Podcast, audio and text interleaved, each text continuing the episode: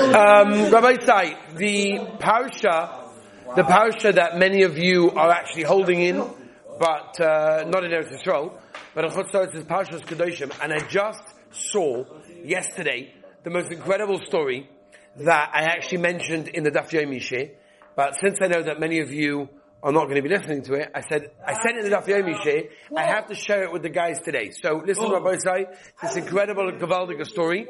It's an absolutely Gavaldiga story, and it applies to this week's parasha. This week's parasha tells us a Gavaldiga tzivoy, a Gavaldiga mitzvah. Which mitzvah is it?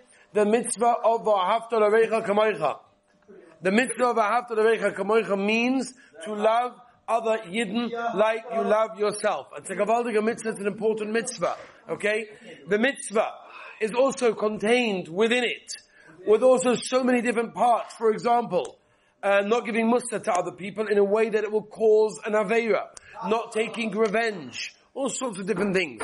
I want to tell you a Gavaldiga story that happened a number of years ago, very much focusing on this idea of Ben Adam Lechaverer and the sensitivity towards other people, something that we worked on last month in a very large way, and it's Gavaldik. And you're with me because this is Gavaldik story. Okay, it's a very short story, but it's a story that is an amazing, amazing story.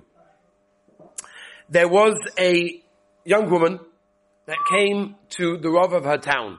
The Rav of her town was known as the Chacham Tzvi, a very, very Choshev Yid, a big Boki Ba'alocha, a big Tzaddik, and he was the Rav of the town. And this young woman came and she said, Rabbi, I have a huge problem. She was very distressed. She was very hurt. And what was her problem?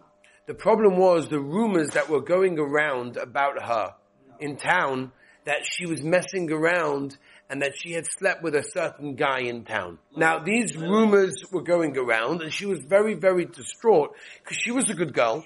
And why is someone spreading these rumors about me? And why is someone spreading these rumors about me? How am I going to get married? How are people not going to think about badly about me? And she was really, really upset. So the Chacham Tzvi hears the tainas the Chacham says, listen here, I believe you. You're totally innocent. I can see from what you're saying. I can see from the expressions, from the tone of your voice. You're, you're 100% innocent. No question about it. I believe you. The problem is, how are we going to get everyone else in town also to believe me and to believe you? How are we going to get them? And you know, the nature of a human being is once we've heard something, it's very hard afterwards, even if we hear the opposite, even if we hear it wasn't true, it's very hard to get it out of our system because we sort of uh, we sort of accepted it already, which is why the Chofetz Chaim, as we know, holds to accept Lashon Hara is terrible because once you've accepted it, it's very hard to get out of it. So therefore, Chacham Tzvi said, "We have a problem here. I believe you. You're innocent. You didn't do anything wrong. Someone's unfortunately spreading terrible rumors about you. How are we going to stop them? Listen to this, Rabbosai. Okay." He said, "I've got a perfect idea," but he told the girl, "I want you to listen to my idea." But I don't want you to say yes to my idea until you've taken at least one day to think about it. He says as follows. He said, I lost my wife a number of years ago. I'm alone.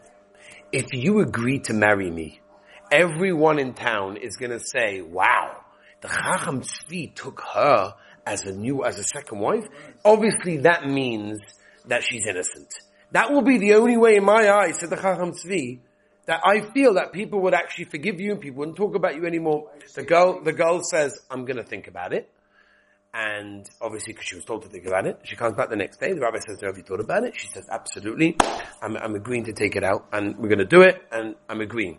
So she marries him and um, they had a beautiful child. And this child, in fact, was probably more famous than his father. And that was the Chassid Yavitz Rabbi Yaakov Emden. Okay? Now, there was Zoicha to this child. Why?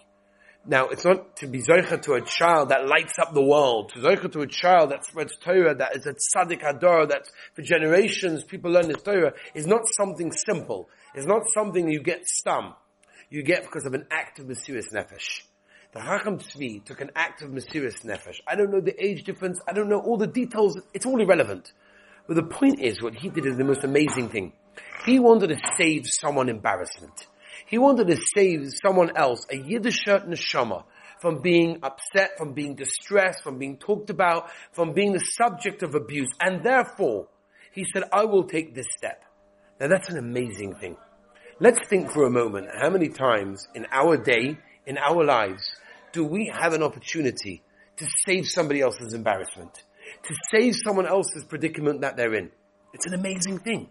The Rabban gives us the opportunity. Now, not only is it an opportunity, but it's an opportunity of Mesiris Nefesh that can reap incredible results. And the results are this. They had this child because of that. That means there are so many brachas in our lives that we look for, that we want, that we ask for, that we daven for, that often sometimes, sometimes, when are we going to get it? Sometimes the Rebbe was waiting for a person to do one act of Mesiris Nefesh, to save another neshama, to think about another neshama. And that's something very important, to think about another neshama.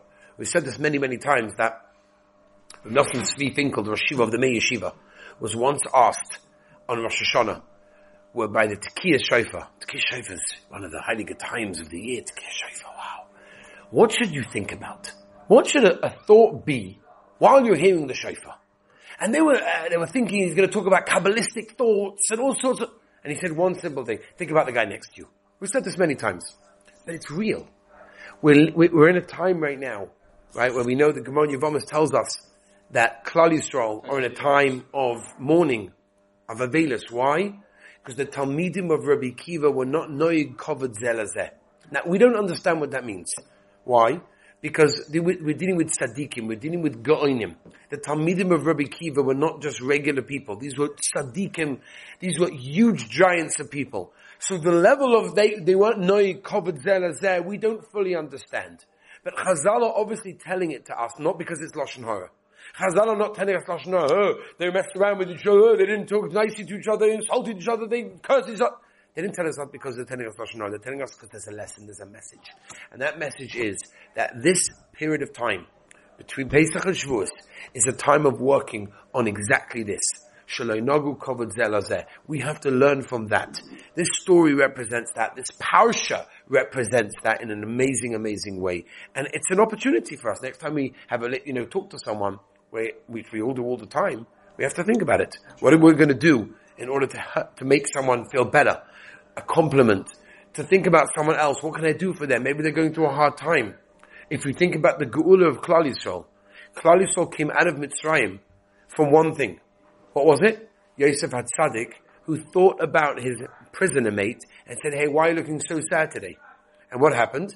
He said, well, because I had a dream. Oh, tell me your dream. I can interpret dreams. Oh, really? He told him his dream. And then when they were let out, they said to Paro who had a dream. We know this Jew in prison. So the entire Klal Yisrael, leaving Mitzrayim, Yosef's power, everything, go, goes back one second just to one thing.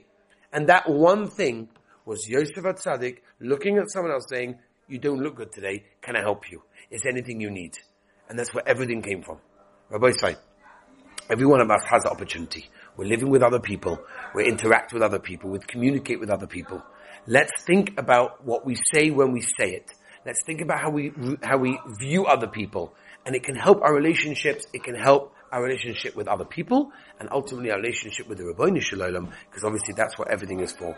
And that is what this parasha represents as well. Okay.